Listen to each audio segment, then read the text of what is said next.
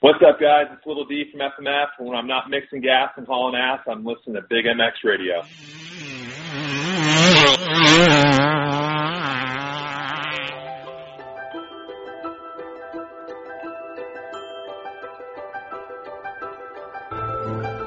We can't expect that everyone is as passionate about racing as we are.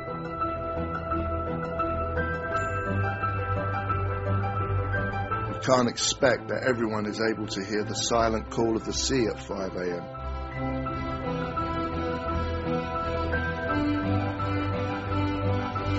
Not everyone possesses the ability to smell the difference between rich and lean.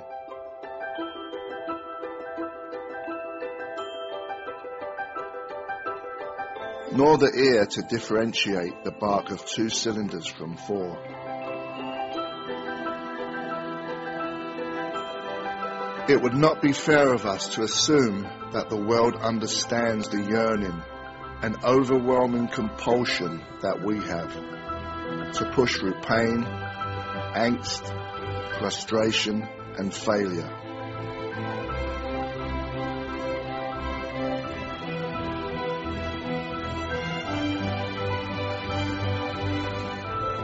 Some people might not understand the desire to test physical limits, conquer fear, or to tangle with the forces of gravity and physics. But we don't make product for them.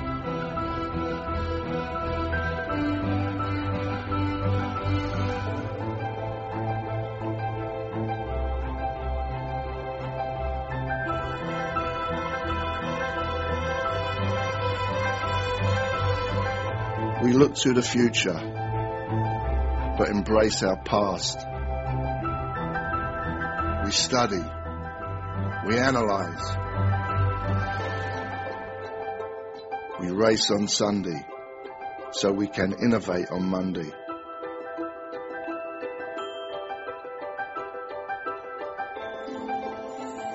We exercise trial and error religiously.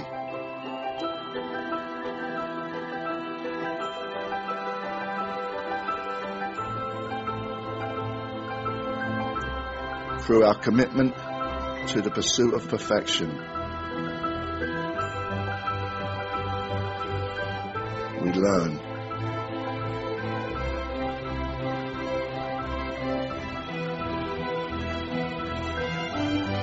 How to make products for the people that are capable of dedicating everything to sport. Whether there is a championship involved or not.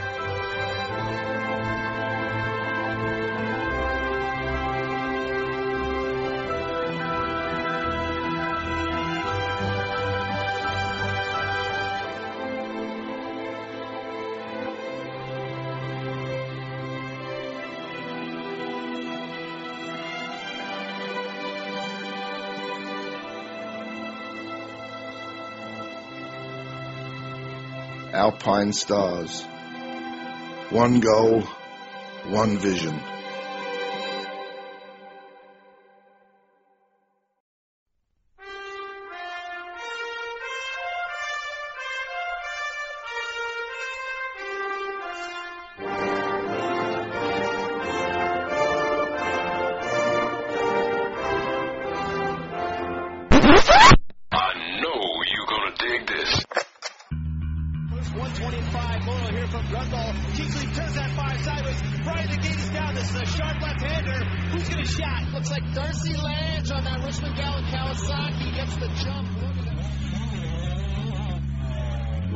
Where it all started.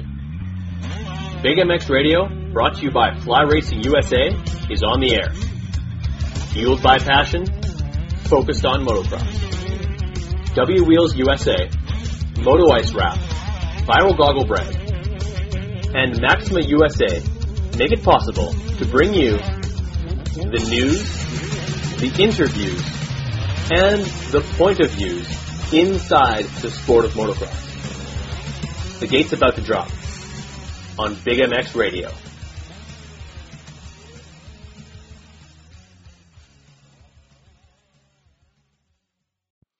Welcome to the Fly Racing Big MX radio podcast show brought to you by Justified Cultures, Traction MXC covers, and Moto Ice Wrap. I am your host, Brad Gebhart. With us on the line, we got none other than the 31st finisher in the Dream Race this last weekend, uh, and that's him chuckling on the other line, goes by the name of James Hansen. Professor, how's it going?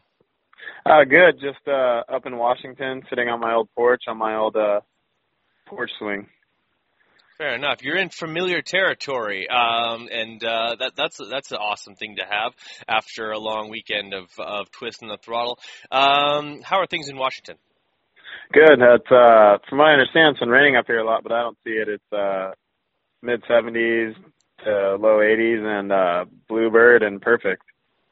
Well, that was the exact opposite today here in Winnipeg. We had uh, uh, mid 50s and rain, so uh, um, kind of like send that some of that my way, my friend. Uh, bricklaying in the rain was no fun today, but uh, um, glad to be talking to you, my friend. For those who don't already follow you on social media or knew, know who the heck James Hansen is, who the heck are you? Uh, well, I'm the global motocross manager for Rockstar Energy Drink. So basically, uh, everything with knobbies, globally, off-road, super enduro, motocross, MXGP, whatever you can think of. Uh, basically, I oversee um, from branding to athlete management, social, websites, etc. Anything you can think of, basically. The motocross uh, Rockstar Energy Drink Swiss Army knife goes by the name yeah, of James Hansen. and uh, James, where can we find you on social media? Because you're a good follow wherever you are. Um, well, on uh, Facebook, it's James Hansen, which is pretty easy to remember if you know my name. Yes. And then uh, on Instagram, it's Professor296, which is uh, just an old nickname from 20 years ago because I like words. Um, I think words are some of the coolest things. Actually, my favorite book is the the the Thesaurus. So um, that's kind of where that came from. But uh, and then also Dirt Bikes for President, um, Instagram and Facebook. And Fair enough, com. absolutely. If uh, if people haven't already gone to that site to get themselves a hat or uh, some socks, uh, need to go and do that. Uh, they need to go do that, right?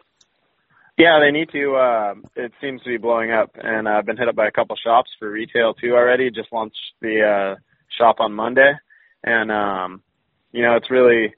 I think it's something that's going to be good. The image is just basically about riding your dirt bike and smiling and having a good time. So that's what everyone should be doing, and that's the reason we all started riding dirt bikes in the first place. So it's really just simple based off that, and uh, it actually originated because people were always arguing on Facebook, and they'd be going back and forth and getting heated, and I would say something like, "Hey, dirt bikes are cool," and everyone would kind of be like, "Oh yeah," and then I started hashtagging dirt bikes for president, and then then I made a video with the same title, and then I was like, I just kind of decided to look it up, and I went to the USPTO and ended up trademarking it globally. And when that got approved and hit the books, I figured I better make some stuff. So I got a, one hat, one one sock design, and some stickers now, and I have a, another design that's completed in the work. So for another hat, so I'm just gonna put things out there slowly and and let it just kind of grow itself.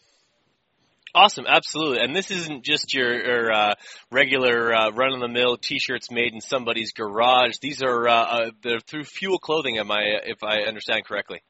Yeah, Fuel Clothing is making all my stuff. You know, they already have a reputable name, and and they already Yeah. send me socks every month and hats, and I I know the quality. So um, and Shane, the owner, is my buddy, and they've been doing it for 25 years. So um, it, it was kind of a no-brainer. I I text him for all my business questions.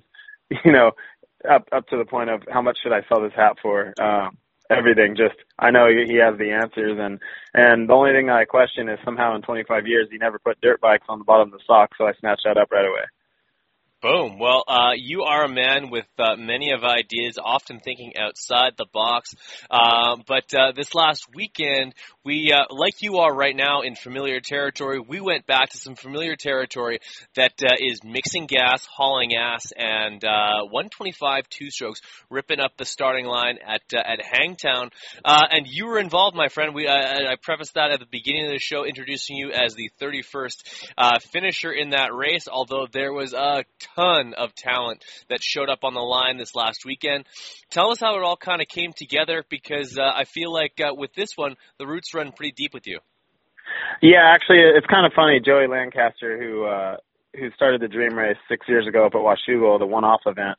Um, I hired him to work for Rockstar a long time ago when he started slowing down with racing and stuff, and then we drove around the country together in a motorhome and had at the very least three 110s with us, if not big bikes. And everywhere we went, we took all of our extra time to ride something or take the 110s out because they were so manageable and just go riding off into the woods behind a hotel, whatever it took. And just one day we were talking about how cool it would be to have a race where everyone raced 125s. And it's one of those, whether we were sitting at a bar having a drink or driving, I, I can't remember for sure, but one of those things that came to fruition and is now it, it's become a thing. And and his race has been very successful. And then somehow he managed to uh, get it in between the motos last year at Washougal, which uh, I got to race that one, the first one, and MX Sports thought it was really cool. And I mean, I heard multiple people say that they came to the race just because of it.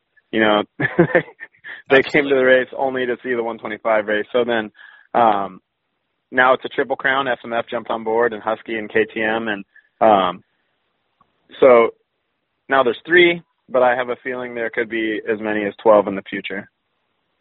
Uh, absolutely. I, I have even talked to uh, Davey Coombs about this two years ago when he was starting to start a noodle with the idea of a 125 support class, and uh, this is basically the, uh, the I would say a bit of a trial run for it, and it's totally an attention getter. Like uh, the people love the bikes, they love the nostalgia of it, and uh, they love the racing because let's be honest, uh, going around that track, and we'll, we'll talk about navigating the track in a minute, but on a 125 especially on a two stroke in general, you make mistakes and and we're mistake like and they're they're not huge like uh, um wholesale mistakes, but they're mistakes that allow passes to be made. And I think that, uh, like, although you, will always get your runaway victories uh, in the sport of motocross, but I feel like it really produces some great racing, uh, and it reminds some people of some of a simpler time. And uh, I'm on I'm on board with it. I think this would be a, a great addition to the nationals.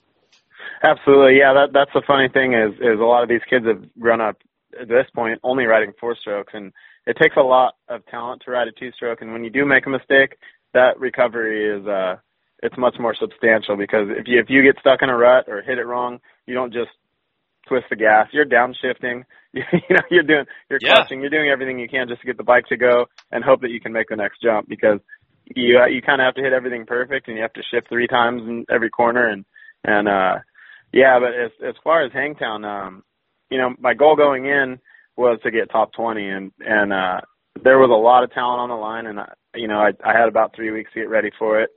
Um, I was in Vegas for five of those and in New Jersey for three. Um, I actually quit drinking to, you know, I thought, thought that might help.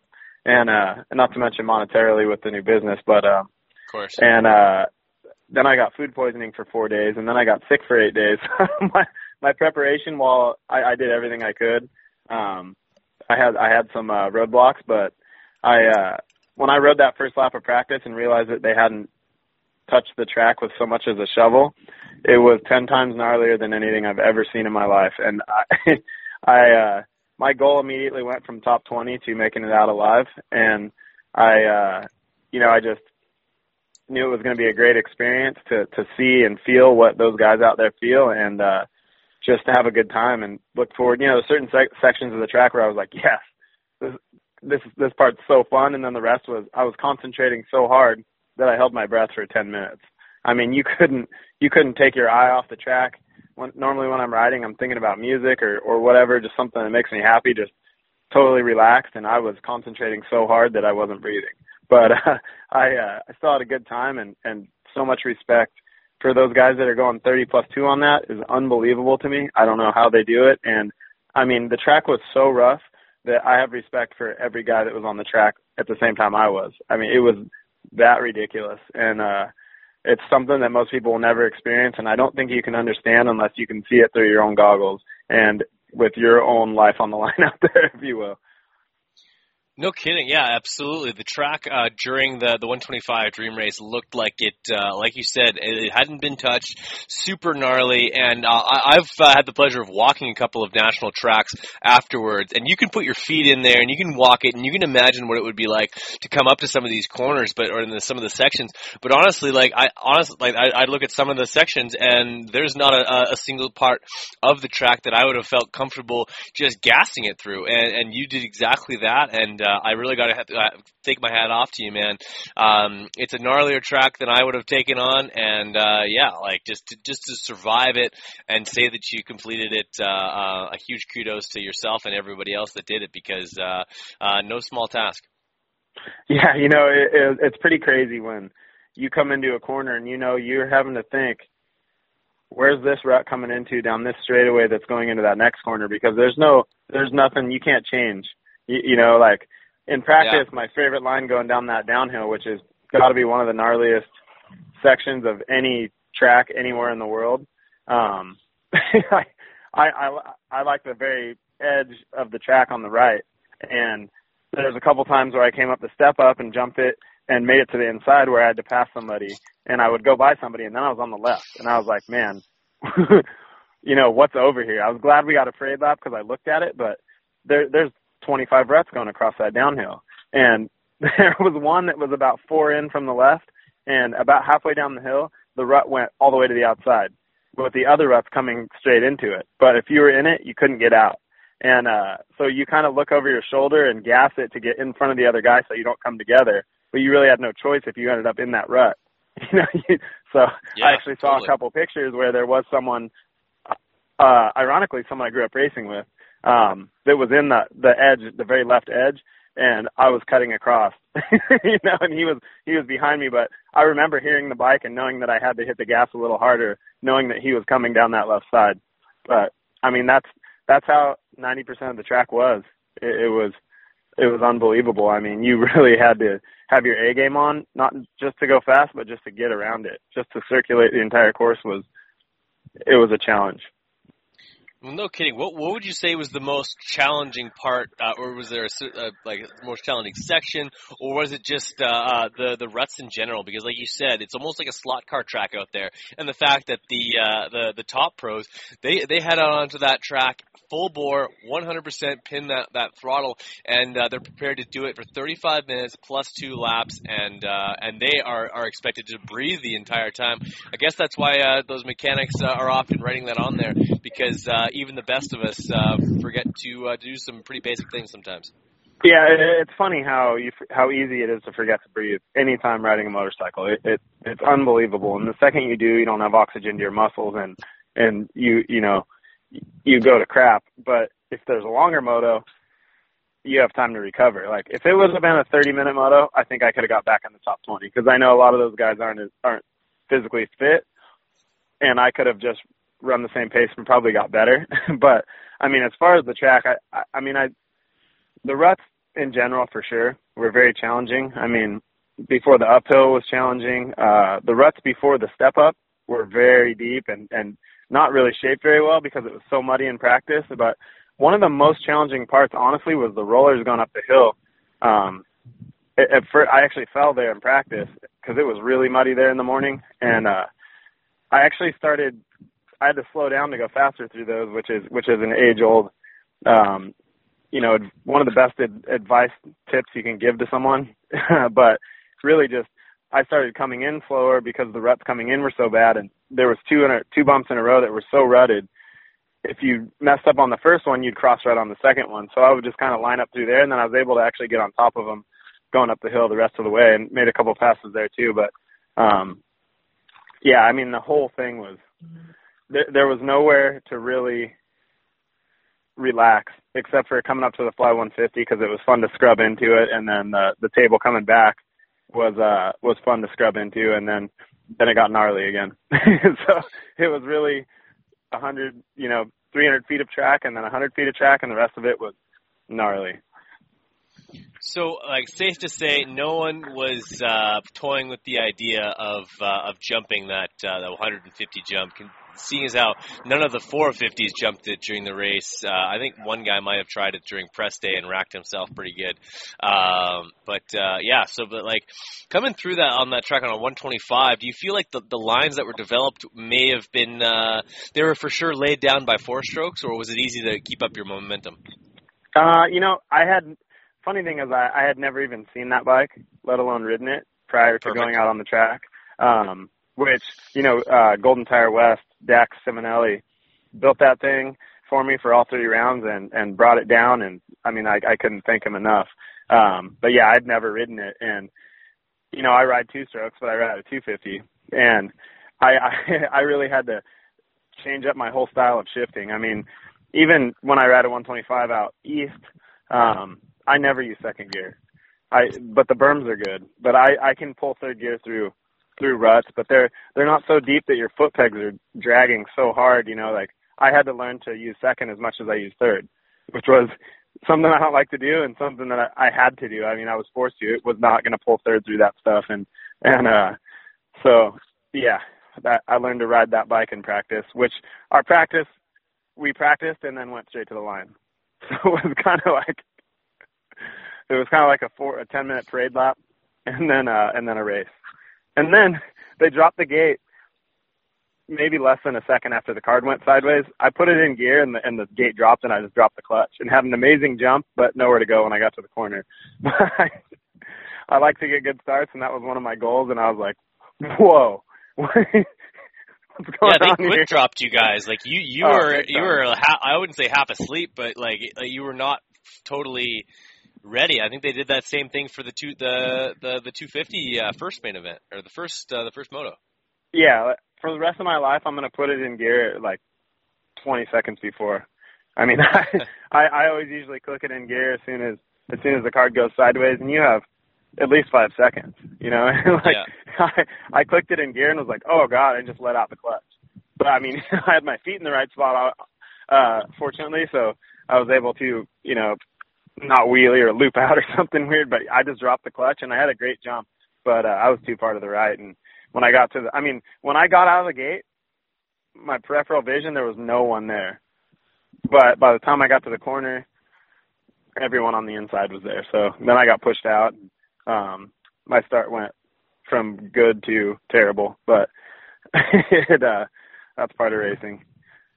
What like was your bike uh, uh, housed under the uh, Rockstar uh, Husqvarna guys? Because that would have been pretty cool just in and of itself, albeit a pretty stock motorcycle. But uh, to have your your bike, the bike you'll be riding that day, underneath the, the tent that uh, you're often found in, uh, was, it would have been pretty cool.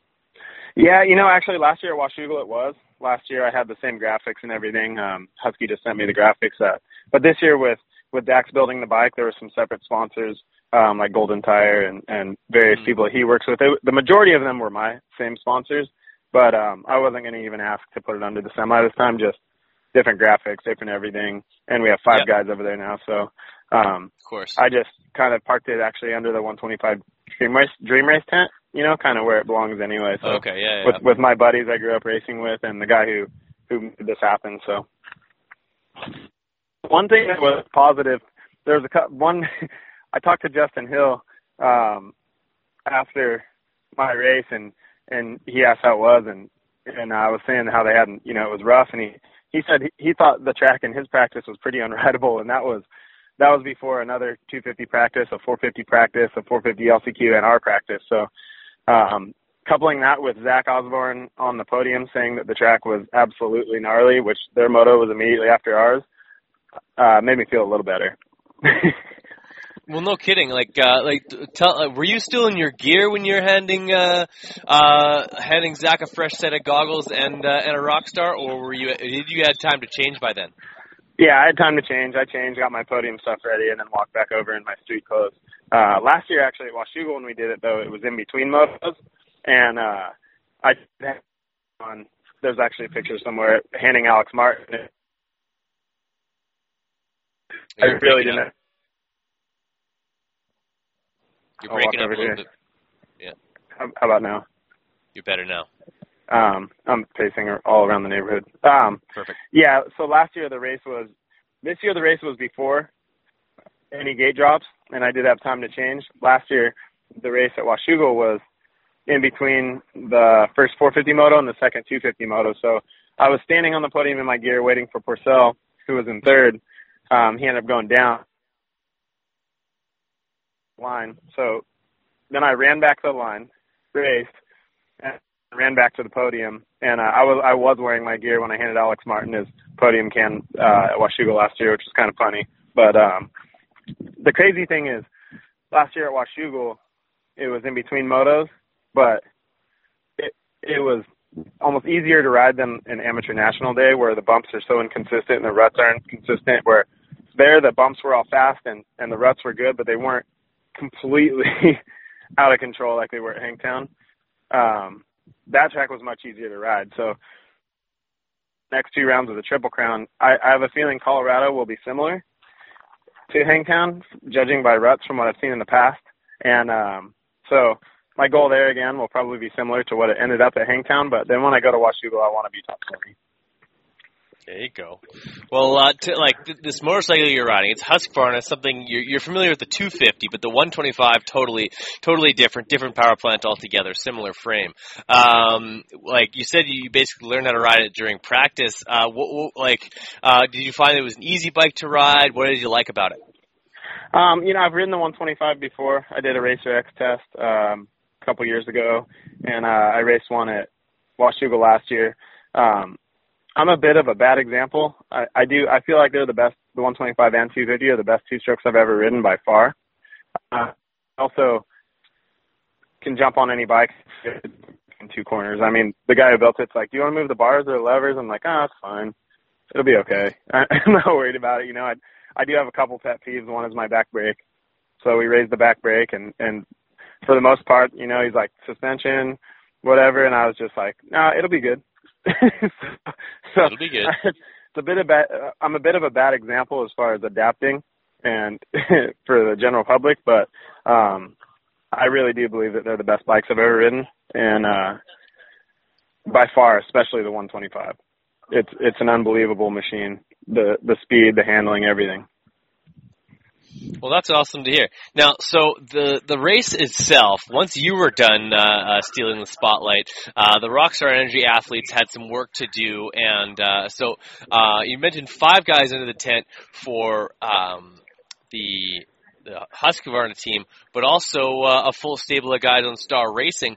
So uh, Yeah. you yourself, uh, like running around, making sure that everyone has what they need, podium stuff, you name it. Uh, uh, thankfully, I believe you had uh, one athlete in the 250 class uh, on the podium and uh, a top five finish for uh, for Dean Wilson, which is which was awesome.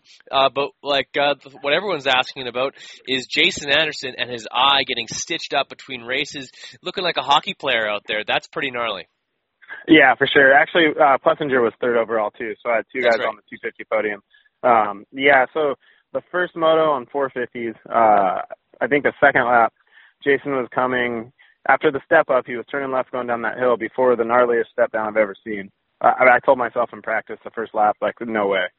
The the the, the ruts were were foot peg deep, landing in ruts foot peg deep, and I was like, wow, you know, like, uh, but so he's coming up to that, and as he's exiting the corner, he gets hit in the face with a rock, and uh, it doesn't break the lens, it doesn't pop it out, but the rock hit so hard that it actually dented it and pushed it into his eyebrow and split his eye open, and he he just thought in his head, you know, oh that hurt, and then as soon as he landed off of that step down, the blood just came through, it filled his eye, filled his goggle lens. He couldn't see, didn't know what to, what was happening, what to do, and he rolled over the berm. And then Dean Wilson hit his bike and fell down, and uh, so Jason didn't know what was happening. And Rockstar on Um, Rockstar uh, crime. yeah, crime, yeah, which obviously was an accident and a, and a Yeah, weird situation. But so I immediately just ran to the medical unit because I didn't know what happened. I know he he reacted so quickly, running to the medical, you know, uh, UTV that I was like, something's bad.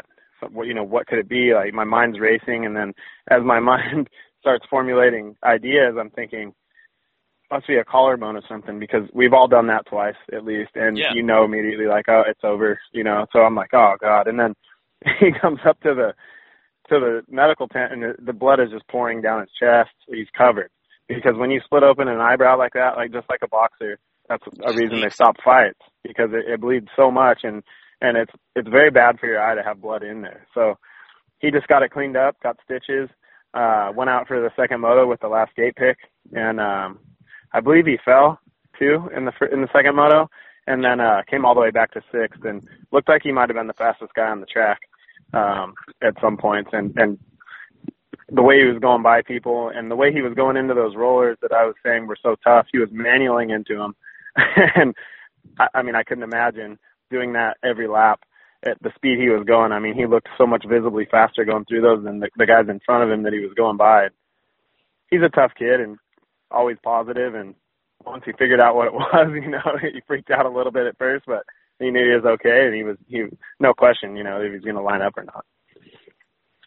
That's pretty cool. Cool, like just to see the the heart and determination of a guy who, uh, like, it, not that it's ever been questioned with uh, with with Jason, but uh, he just seems like such a, a cool and calm uh, character that is like to, to the the the the, uh, the ferocity doesn't doesn't always seem to be evident with a guy who just never like the the the urgency in his body style or body language just isn't always there. But that's cool to see. Um, give like also so right after your moto is uh, is is Zach Osborne's moto, and that guy not only won the first moto, battled hard with Adam Cianciarulo, uh, completed the day with a one-one performance. Uh, walking away from that, um, did you see that coming from the, the beginning of the day, or uh, like what were your thoughts on that kid was uh, making moves towards uh, getting that main that uh, the overall? Yeah, you know what's funny is I feel like people have kind of discounted him coming into outdoors. He hasn't always been in the conversation, and it's it's puzzling. I mean, uh, people maybe forgot that he's much more suited and comfortable on an outdoor track than he is a supercross. So think of that. I'm not sure, but um, he was also fastest in both practices, so that was a good indicator. And I kind of figured all along, you know, his confidence level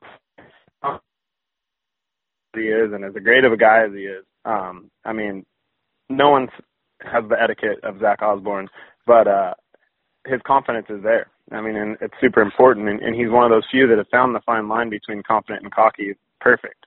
And uh, I mean, I just expect him to to be up there. So I wasn't surprised at all. I mean, when he won the first moto, it was like, hey, Zach won. you know, so it's not like the first time he ever won. Nothing beats the first, even a championship. This one aside because it was ridiculous, but nothing beats the very first win the very first moto win, the very first supercross win, not even the championship.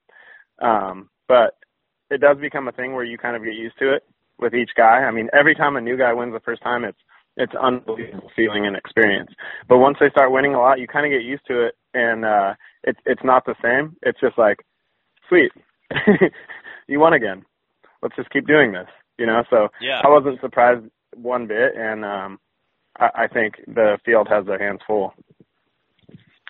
Yeah, in a lot of ways, I guess it's good that uh, um, it, it, that you were, were not surprised. That we, we were not uh, like overly surprised by Zach being able to uh, just assert himself, have the speed, and so that, that just bodes well for a championship. And I think that that's a little bit of peace of mind for him rolling into each weekend. That uh, although there's an expectation, the expectation is there because he's got the skills. So that uh, I'm looking forward to uh, a decent season from him. Although uh, he will get a lot of uh, uh, challenges from the rest of those guys. Uh, um, I was I personally was surprised to see how well uh, AC throughout, uh, rode throughout the day. Yeah, well, I mean, AC was AC was so good growing up, and and you know, you grew up racing outdoors, and AC's fundamentals were always perfect. And just watching him on 85s when he was tiny, and just his corners and everything, he was, you know, everything was perfect. And and he just kind of has that next level style and speed that you know is going to be good. But this is probably the you know the first time he's ever been 100% healthy going into Hangtown. So it's it's not really a surprise to me either because I know I've been watching that kid for a long time, you know. So anytime AC does good, it doesn't really surprise me. It's kind of, you know, that was expected of him, and then he just had a lot of bad luck. So it, it's he's going to be up there as long as he's healthy. He's going to be up there. So uh, your your duties with uh, with rock with Rockstar are many, but uh, obviously going out to the outdoors is a completely new game for you, or not a new game, but it's a totally different game than uh, than the, the the Supercross rounds. Uh, how do you handle each each weekend and uh, uh, getting things done, this that and the other thing? Yeah, you know, the only difference is really, for one, I love being outside and I love the country. I'm not a city guy. I don't I don't like being in the city. I don't like being around a bunch of people, you know, unless it's on the track. um, but uh so I'm always you know, I'm the I have the biggest smile on at Hangtown of anybody and I'm walking around going, What's wrong, you guys? this is awesome.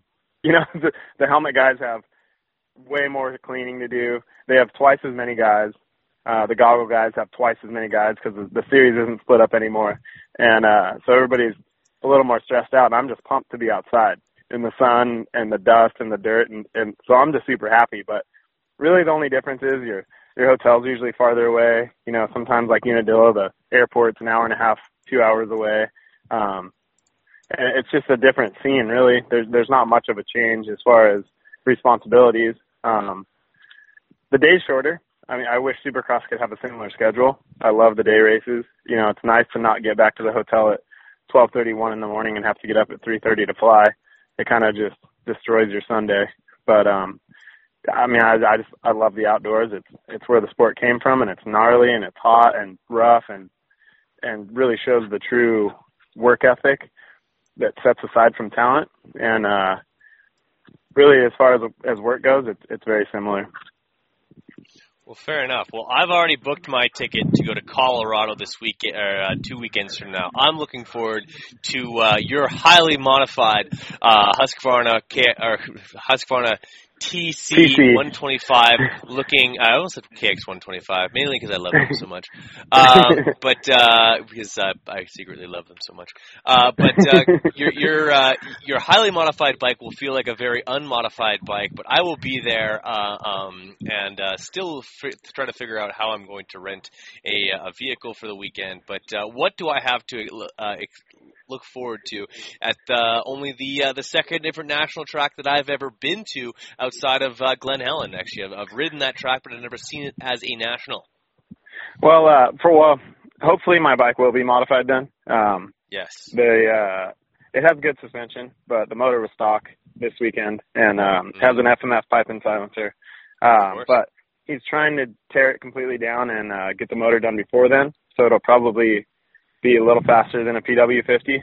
But uh, one of the things he did is he ordered an Lectron carburetor. So from what I understand, once you set those things up, they're good at any elevation. You don't have to change anything. So so that'll be a help. Not having to worry about that because he won't be there. Um, I am flying my dad in for that race. Once once I found out I have a bike there, I booked him a flight immediately. You know, he's he's got to be my mechanic. So, um, but neither of us are super geniuses about jetting. So Dax is actually going to call all the Husky dealers in, in Colorado and ask them how they set the bikes up just in case and and uh, give give the best shot at it running good. And then I guess the rest is up to me. And if if it's if it's anything like Hangtown, I'm not gonna I'm gonna push just as hard as I did. You know, I I have a lot to do that day too, so and nothing to prove, but but smiling. You know that you can smile on a dirt bike, and um, so if if it's anything like Hangtown, I'm I'm gonna pretty much do the same thing. I'd like to I need to be in the top 30 for sure. I mean, that's that's a bit of a disappointment, even though it shouldn't be with everything I have going. And um, I, uh, but yeah, I, I can't. If it's like it was, I can't push hard. I mean, it's I can't I can't take a fall. So um, hopefully it's a little better. Maybe they groom a little bit of it, and uh, you know, I can get closer to my original goal. And then as far as Colorado, it's one of my favorite nationals usually I fly in early and, and go for a hike because there's mountains everywhere. And um, I had a pretty cool hike plan this year to uh, climb Keyhole Mountain, which, from what I understand, is pretty dangerous, but um, something I want to do. But now I won't do that because you can't be climbing a 13,000 foot mountain on Friday before you race. No. So I, so I will be taking it easy Friday this time, and uh, which is actually somewhat of a disappointment because I lo- that's how much I love climbing and hiking. But uh, riding a motorcycle is always going to be number one. So um, you're, you're going to love that race. Um, it's on the side of a hill, mountains in the background, super scenic. uh, cool photos, and just the the area is amazing. I mean, the hotel I usually stay at is like it's in the country with mountainsides and trails and bicycle trails and hiking trails, and it's just it's such an active state. It's it's definitely one of my favorite states in the United States. So, um, but the track itself is one I've always wanted to ride. It looks so fun, but I want it to be loamy, and that's not going to be the case. So, I'll uh, I'm definitely going to appreciate it and love it and uh, have a good time on that track. Awesome, man. Well, as always, I really appreciate you coming on the show and uh, and giving your two cents. And uh, everyone, please go over to uh, dirtbikesforpresident.com. Absolutely. And uh, place your order. Um, uh, will my will the hat that I purchased as the seventh uh, lucky number seventh order from uh, from your website uh, be uh, will it arrive uh, at, at my place before Colorado, or are you just going to bring it with you just and give it to me then? No, I shipped it that same day. So uh Oh, look we, at we that. can we can yeah, we can check the tracking number. I would have think you got it by now, but it probably is a little slower getting across the border. So Today was a holiday in Canada. Uh, it's Victoria Day, the uh, uh, our, uh, our the Queen's birthday. We for some Ah. reasons uh, we uh, we celebrate that. Uh, but uh, yeah, no, I'm looking forward to that. I will be donning my Dirt Bikes for President uh, hat at uh, at Colorado. Looking forward to see you there, my friend. Everyone, please go to uh, Professor two nine six and uh, oh no wait. Yeah, two nine six, Yeah, right. and uh, and follow all things James Hansen. Follow Dirt Bikes for President. Smile, ride dirt bikes because that is why we all do it. Yep, that's why we all started, and that's something that everyone needs to remember. And uh, you know, sometimes it takes a reminder for that, and sometimes it takes someone outside of the sport seeing how cool it is to remind you exactly that. So um, everyone, just don't forget. That's what it's all about. Awesome, man. Well, always a pleasure to have you on the show, my friend. You will be a repeat offender throughout this summer. Thank you so much for giving me some time, my friend. Don't hang up just yet. Podcast equal card off right there. We'll be right back with none other than Donnie Emler Jr. from FMF. Oh, We'll right back here on the Big MX Radio Show. FlyRacing.com is the home of quality and innovation. The design team at Fly tirelessly rebuild and retool premium lines like the Evolution 2.0 and Lite Hydrogen with features like Zipper Lock to prevent closure failures and EVO's BOA technology which ensures the perfect fit. Complete your protective gear combo head to toe with Fly Racing F2 Carbon MIPS Retrospect and Fly's entry into the premium boot segment with their sector. All products and colorways are available at FlyRacing.com. Justified Cultures is the kind of apparel from the moment you put it on makes you feel like it was made just for you. Quality, comfortable apparel designed for and inspired by the live what you love lifestyle. Woven throughout the moto, desert, skate, and surf culture of Justified is the desire to celebrate human achievement, to inspire and create a modern lifestyle brand reflecting today's generation. Zach Commons, Matty Jesse, Phoenix Racing Co., Dominique Daffé, Cody Matichuk, and John Short are just a few athletes who don Justified Cultures clothing. Passion needed a clothing line to speak to the way that it lived each day. So, we created Justified Cultures. Navigate justifiedcultures.com to easily view over 40 individual styles to help you make a statement every time you step outside. As presenting sponsor to Big MX Radio, lock in promo code BIGMX17 when checking out at justifiedcultures.com to receive 30% off your Justified Cultures clothing. Express your lifestyle with Justified Cultures. Live what you love. What's wrong, Jeff? I don't know, Jay. Well, you better fuel up with a nutritious breakfast with oats and bran. Oats and bran? I didn't think there was such a thing. That's what I used to think.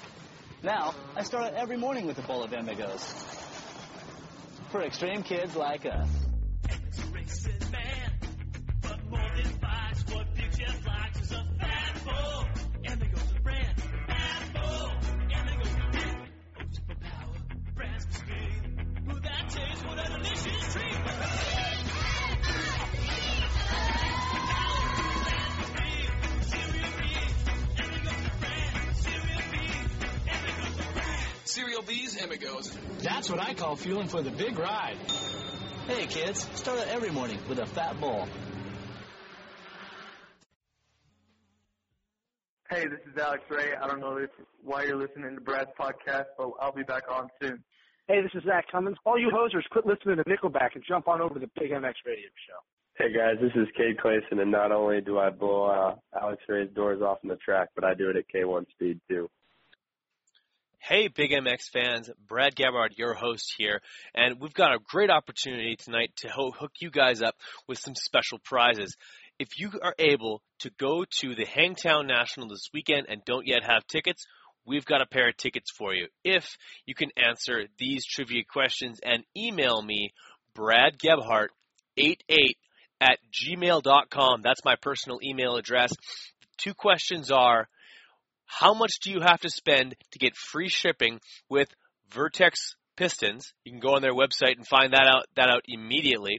And also, if you go to pivotworks.com, I need you to tell me at what year their company started uh, doing what they do, bearing kits and stuff like that. So that's how much do you have to spend at vertexpistons.com and what year did Pivotworks start doing what they do? First two emails to Brad Gebhart, 88 at gmail.com are going to win the tickets. You have to be able to attend the event. Please email me, Brad Gebhart, 88 at gmail.com. Hope you guys win. Hey everyone, let's take a break and listen to some commercials quickly, then we'll be right back to the podcast. Thanks for listening. WUSA is your one-stop shop for quality wheel sets in America. All of the best components built for the toughest conditions hit up WUSA.com. That's D-U-B-Y-A-U-S-A.com right now and check out the custom wheel builder selection. Pick your rims, pick your hubs, pick your spokes, even pick your nipples, and see what it's going to look like on your bike. On the website, you'll drool over components like Excel and DID rims, Talon and Kite aluminum hubs, Galfer and Brembo brakes, and spokes that take a licking and keep on ticking. The same wheels that you buy are built by the same guys who are building wheels for Ryan Dungey, Jeremy Martin, Chad Reed, and the entire Geico Honda team. And I kid you not, they are not told whose wheels are whose, they just build amazing product. And I want you guys in a set of W wheels. So do what I did and head to DubyaUSA.com today. WUSA, all things wheels.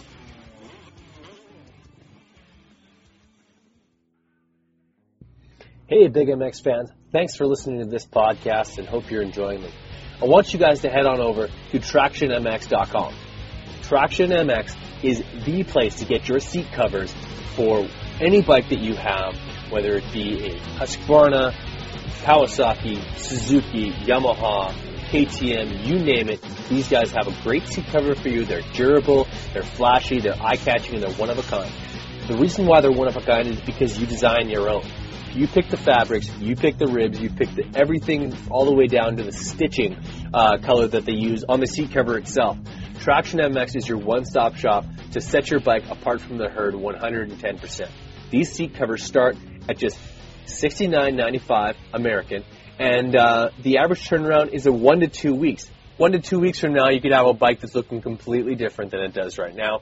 So head on over to TractionMX.com, start shopping, start designing, and make something special like for you today.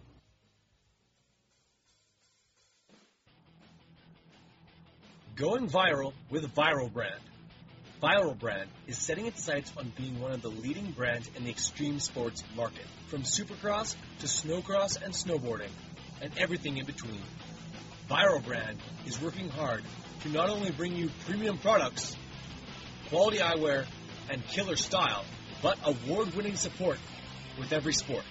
Head on over to theviralbrand.com and get tinted lenses, clear lenses, 10-pack of tear-offs, and goggle bag for only $59.99. Viral brand products are available in the US, Canada, and Australia, and used exclusively by the Barn Pros Racing MX Home Depot Yamaha team for the 2017 season. Go viral with the Viral brand.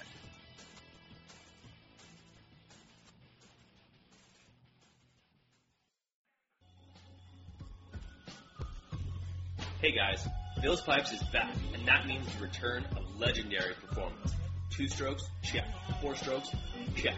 Since 1974, they've been tuning power at its finest for motocross racers, off-road racers, you name it. For you two-stroke lovers, the MX2 Bill's Pipe exhaust system is flat out the right choice to make. Nickel, works, and the brand new cone look is the right system for the job. When it comes to four strokes, Bill's Pipes brings the RE13 to decimate the field anywhere, anytime. So if you want the same pipe used by Billy Laninovich, Sean Collier, Vicky Golden, and the entire Barn Pros Home Depot Yamaha team, head over to billspipes.com today and never settle.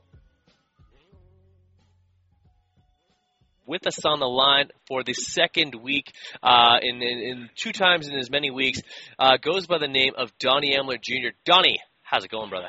What's up, guys?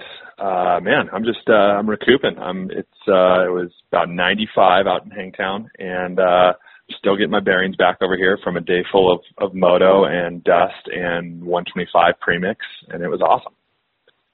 Absolutely. You know I love that 95 number, although the heat, not a friend of mine as I'm, uh, I'm from the, the polar vortex as they call it. But, uh, uh, excited to talk to you about, uh, mixing gas, hauling gas, and, uh, th- this awesome race that happened this weekend. Uh, it's something that a lot of people have talked about for a number of years now, but it's basically become, uh, come to fruition. Basically, uh, for three weekends this year, a support class of 125 two strokes screaming around the track, making it look look way too much fun. Tell me about it. Yeah, so you know, a couple years ago, we were talking to MX Sports, who uh, runs the whole Lucas Pro Motocross Championship, and uh, you know, we were really interested in doing uh, a two-stroke, at least an event. Um, you know, we really felt like, you know, the fans would love it. Um, you know, we would love it. Try to get some of the industry involved in it, and we did that at Glen Helen, um, and it was a huge uh, success. You know, we had Sean Collier out there riding a 500 it was kind of an open format, and it was right before uh, the Moto Moto One, and the crowd just went nuts for it. So, you know, it's something we've been trying to get uh, together with MX Sports and trying to let us uh, do maybe a little bit of a series. Um, you know, in Europe they do a 125 uh, cc class that that follows a lot of the uh, the circuits. So it's these kids that are coming through the ranks. Um, they're able to ride the same tracks as as the pros, get that experience, and it also helps a transition from an 85 to a 250F, so you're not going straight to the four strokes. Um, and it's a great class over there, but you know, it was just kind of a, a dream that we all had. And then, you know, this year, um, you know, Hangtown reached out to us because they were interested in doing a two-stroke race, and then, uh, you know, Joey at uh, the 125dreamrace.com you know, he did one in Washougal last year, and we're like, man, we should just tie this together instead of having like three separate events. Like, why not, you know, join forces here and really, really tackle this thing the right way? Um, so Joey and I uh, reached out to uh, MX Sports, and uh, they were all for it. And uh, so we we decided to put together this Triple Crown event, and it's a three race series, as you mentioned. It starts off uh, last weekend at Hangtown, then goes to Lakewood, Colorado, uh, and then final stop is in Washougal. So uh, pretty neat. You know, we had the first event, we had 40 guys in the line, which was amazing. I mean, it, the one of the coolest things was we had everyone meet us at uh, at the sign up area, and right before practice, we paraded them through the pro pits, uh, through all the factory semis, and just had them revving their engines the whole time. Yeah. Uh, and the the place was like it was like the record player like skipped. They're like everyone like turned their heads and like what the heck is this? It was just a bunch of 125 just causing smoke through the pro pits, and it was just awesome. So it was a great feeling. No kidding. If that's me, I'm uh, I'm mixing my stuff a little richer than normal just to get that a couple extra plumes out there to kind of just uh, right. spread the wealth, if you if you know what I mean. Totally. And so uh, you know, from there we uh, we went and did. Uh, the guys got about ten minutes for practice, and uh, and then we went basically uh, kind of right back into staging there was a 450 constellation race right between us and our our race, and then we lined the guys up, uh, 40 guys in the gate, and they went out and gave a five lap kind of exhibition race, and man, it was uh, it was a bar banger for sure. I mean, it you know, but a lot of the guys were like just blown away at how gnarly that the track was, and that was even before Moto One. That was just after the the practices for all the bikes, and then they were they were coming in going, the track is so gnarly. So it just kind of gives you respect on how how great these riders are. You know what I mean? Oh, absolutely. I just got off the phone with James Hansen, a guy who's been to a crazy number of these events. He's seen it firsthand, and for a guy to uh, go out onto the track and then from there uh, gain like a basically a whole new respect for the athletes, what they do, and uh, and and just the the rigors of racing a track like that, uh, just speaks to how how how aggressive the track was, how gnarly it was. And uh, I think that uh, in addition to that, every single athlete, whether it was Topher Ingalls all the way up to uh, Josh Hansen and even Dennis Stapleton from uh, the uh, he was riding uh, MXA. MXA. Um, they all seemed to have smiles from ear to ear. It was awesome to see, and uh, I, I will also add an incredible amount of Hondas out there, given the fact that those things haven't been around for uh, about a decade or so. Yeah, you know, it was, that was what was really cool. I saw like an old KX 125. Um, I saw like a 95 CR 125. Yes. Um, so you know, then you have you know all the way to you know new 2017s out there. Um, so that was kind of the, the cool part about it. You know, we we we wanted the rules to be just you know pretty relaxed. You know, we we wanted you to be a decent rider. You know, you had to be over 16. You know, we were we were kind of making you making sure that they had an AMA Pro card of some sort or raced a pro race.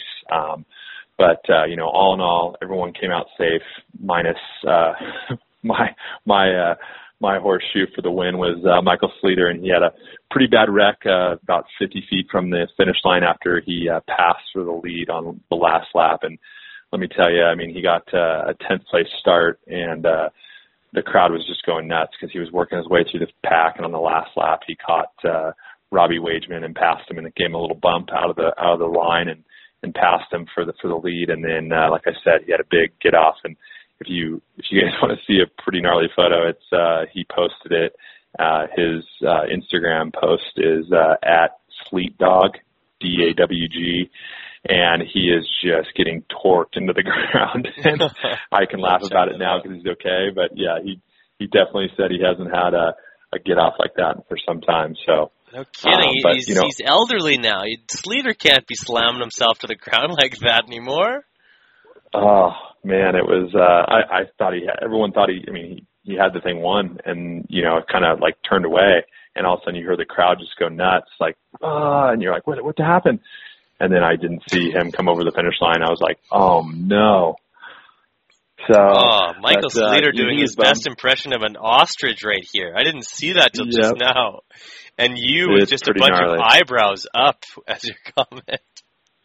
Yeah. That- oh man, that's crazy.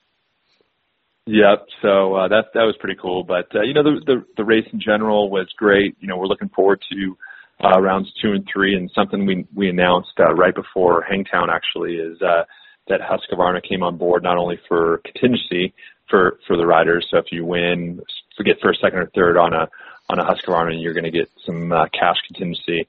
And then what they did is they gave us uh, a new TC 125 to uh, give away. And what we did instead of just giving it to the guy maybe with the most points at the end, we're actually uh, putting everyone's names in a kind of a drawing that that attends all three. So, you know, you could get 20th at every round, but you still have as much of a chance as the guy that's won all three rounds to Yeah. to win the motorcycle. So at Washougal, we're going to have uh, like a Jason Anderson or someone from Husqvarna team uh, to draw the winner. So, um, you know, it's cool. It's just, I mean, it's things like that that just show that like, you know, these OEMs like KTM and Husqvarna, they're really, really behind it, and they they appreciate like what we're doing as far as uh, from you know a race standpoint, and they see the value of it in the, in the marketing, and you know as as do I at FMF, and you know it was just a, a great event, and we're we're looking forward to more. And uh, Joey and his staff, his wife, and and crew, they did a killer job. So um, you know I'm thankful for that. Absolutely, and like with how many uh, like systems you see out there uh, throughout the race, and people are really excited to see them. I feel like uh, this is a great addition to the nationals, even if it's just for the three events. I hope that there's more in the future. Um, and uh, you always want to see that uh, kind of uh, um, race on Saturday now and uh, and sell on Monday. But, but more than just selling units, does this also just want to like kind of drive home to the the the motocross community that uh, uh, FMF is not only involved with uh, performance but also just building the sport up for it to be celebrated? Yeah, I mean, I think that's the the biggest thing. Like, I, I didn't even really, you know, when I'm when I was out there and we were at, you know, doing the rider check in and stuff. You know, I'm not doing it because you know it's it's a good thing for FMF on top of everything, but it's I'm doing it because you know the love for the sport and really trying to you know keep this uh, the two stroke progression going and and like you said building the sport for the industry as a whole. Um, you know, it's a 125s are great bikes. They're they're entry level. You know, they're not expensive. You know, you can work on them yourself. You know, so there's a lot of pluses to these things, and you know, it's just uh, it's it's a great form of you know of new new new style slash old style racing. I mean, it's uh, you know, like I was talking to Sleeter, and he was like, man, I, you know, I wouldn't practice a couple days before the race just to get you know, you know, some feeling back on this 125, and he's like, man, you have to ride it so aggressively to you know to keep your momentum up and stuff. And he's like it's actually really really fun because you know you have to change your thinking of how you ride a dirt bike because you're so used to you know the power that a 250 or 350 have and then you hop on a 125 and you just have to work your body positioning all over the place just to you know make sure you have enough momentum to get through the corner and over some of these jumps I, I, totally agree. I love jumping on my old KX 125. The thing is a lot of work to get around the track, but in a lot of ways it's not because it's a super light motorcycle. The engine, the the thing doesn't rattle your uh, your teeth out, and uh, it just feels light in the corners. It rolls super nice. I'm a huge fan uh, of uh, of the bikes in general because, like you said, they're they're great introductory bikes, and even once you uh, acquire some skill, they're even more fun to throw around out there and at least make it sound like you're going pretty fast. Totally. So, what what would be the future of this uh, this triple crown? Is the dream of uh, this scenario to have basically a support class for uh, the nationals in uh, basically a an, either an invitation or a full blown uh, kind of almost like a uh, like a, a sub support class of, of of amateurs and and and who anyone who wants to race this class in a twelve race series? Yeah, I mean, I, I see it you know two ways. You know, um, I, I think every you know one of the pro motocross uh, tracks on the circuit, you know, have enough local you know talent or riders that would obviously fill up a full gate, and I don't think that's an issue. Um, but I also see it, you know, on, on the other hand of, you know, possibly, like I said, over in Europe, how, you know, it's, it's more of a, you know, a youth class where these kids have to come, come up through the ranks and, and ride the same pro track as you know as the gnarly factory guys, and then but they're also getting that experience. So um, you know I like the way the way it is right now. It's just fun and and uh, but I, I think there is something to be said that I think uh, that it could be um, for the sport as a whole to have um, you know these kids and these amateur riders coming through the ranks, and this is like a series that they would have to do in order to make it to the 250 class.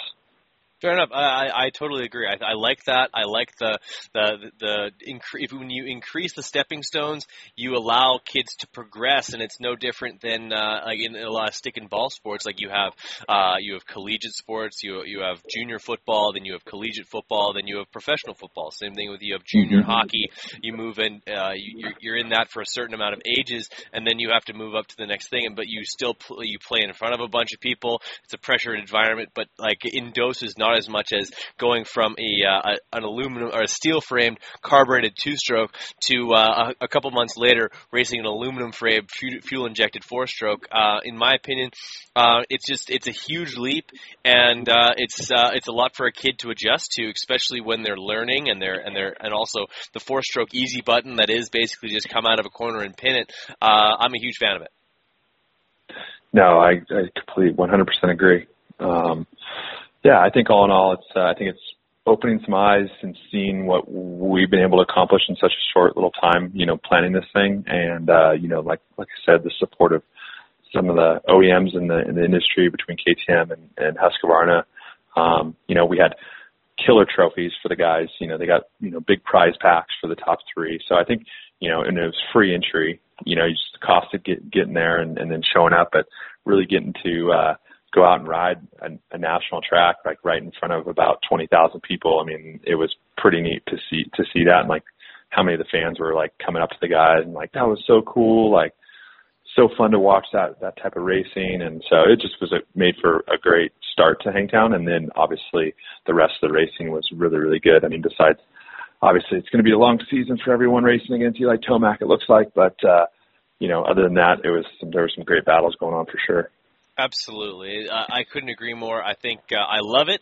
I I want to see more of it, and uh, I'm looking forward to seeing it firsthand uh, in uh, in Colorado when I'm there in, in two weeks, and uh, we'll talk a little bit more about that off air. And uh, but unfortunately, I want to end this our, our our time this e- or this uh, this afternoon, more evening for me, more afternoon for you, uh, based on the time changes. But uh, um, uh, some sad news today within the community of motorcycles. Uh, more I actually didn't give uh, James a, a, a moment to comment on this, but uh, um, I don't know about you, Donnie, but I grew up um, like I didn't get into motorcycles till I was about nine years old, and uh, right around then, uh, a young man was absolutely ripping up the uh, the the North American blacktop, um, and basically like part of that whole two wheel Tuesday thing on, on speed, and, and really allowed me to. Um, fall in love with uh, with everything two wheels, and uh, that we we lost that guy today. So uh, I don't know if you had uh, any memories or things to say about uh, the young Nicky Hayden, but uh, clearly gone way too soon. Yeah, you know, I mean, I was lucky enough, uh, I think like a lot of people were to to have a chance to know uh Nick uh, pretty fairly well. So yeah, I mean it's definitely definitely tough. I mean, uh you know, I've kind of grown up watching his career. I mean, he was a year younger than me. Um so, you know, a lot of great great memories just can be able to chance to talk to him and, and become his friend and uh be able to see his uh you know, one of my great friends, his his fiance, and then when they got engaged. Um, so you know, just uh, just kind of troubling time. Just you know, thinking about it and um, just praying for the family and that uh, they get through this okay. Absolutely. Sort of uh, to spring that on you, I didn't mention that. No worries. Uh, walking into this thing, but uh, just I, honestly, for Yeah, me, I've yeah, been been really uh, just kind of twisted up about it since hearing about his uh, the accident. I, I honestly just kind of like I feared the worst, and uh, that it was kind of came to, to fruition today. And uh, just thoughts with uh, his family and everyone who's close to him that they can pull through this. And uh, um, it's it's it's a sad day within the sport within the, sport of being on on two wheels. Uh, it's amazing to see the outpour of uh, of condolences on social media. Um, like for a lot of people who, from my understanding, very little connection to road racing, uh, really having a lot of really cool things to say about the guy, and just goes to show how many people he touched. Yeah, man, the guy could haul ass on a dirt bike. You know, you That know, too, yeah. skills, skills growing up uh, racing flat track. I mean, and if you saw the guy uh, ride around the motocross track, I mean, he just blow people's minds. He was so fast. So, but yeah, man, it's uh, it's another tough loss in our industry, and, and whether it's uh, you know a guy that rides, you know, he's a racer, and it just affects everyone that uh, that gives their you know pours their life into either whether it's motocross or road racing or what what have you. I mean, it's pretty cool to see now pouring, like you said, of you know guys like Lewis Hamilton, you know, Formula One guys tweet about him. So he uh, he definitely touched a lot of people's you know, hearts, you know. For sure, and uh, like I said, thoughts and prayers with the family and all those who are close to him. Uh, Donnie, I really appreciate you coming uh, to taking some time out of your day to uh, to talk to me on my janky radio show, uh, and uh, and just bring bring the good word of, of of mixing gas, hauling ass, and all that's uh, that is awesome. Where can people find more information on on your products as well as you and your life, my friend? Because I got to say, you are one good follow on social media. uh, well, I mean, I guess first and foremost, you know, um, we started a new account for the the Triple Crown series, so you guys can follow that to get some cool video stuff uh, that we did at, you know, at Hangtown already, and some uh, just great photos. Um, that's at uh, at fmf.125.triplecrown, and uh, of course, you can follow us at FMF73 for all the FMF latest and greatest, and then myself at FMF LILD, little d. So I appreciate it, guys, and it's always a blast coming on the show and, and talking two strokes and talking racing in general. So we look forward to it in the next couple of weeks here. Awesome, man. Well, really hope that I'm able to see you in Colorado. Thank you so much for uh, for taking some time with me today. Don't hang up just yet. For podcast sake, we'll cut it off right there. Appreciate that, dude. Thank you. And there you have it, guys. My podcast with both James Hansen and Donnie Emler Jr. from FMF. Really appreciate you guys always listening and uh, giving me some great feedback. Please go to dirtbikesforpresident.com. Go get yourself some apparel. I've gone done so myself, and I'm really excited about getting that in the mail soon.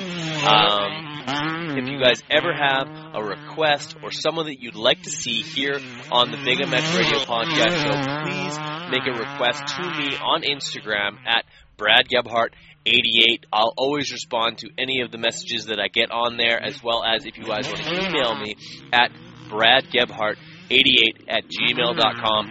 Hit me up. I'll get back to you as soon as I can. Until then, keep twisting the throttle, guys. Keep those elbows up.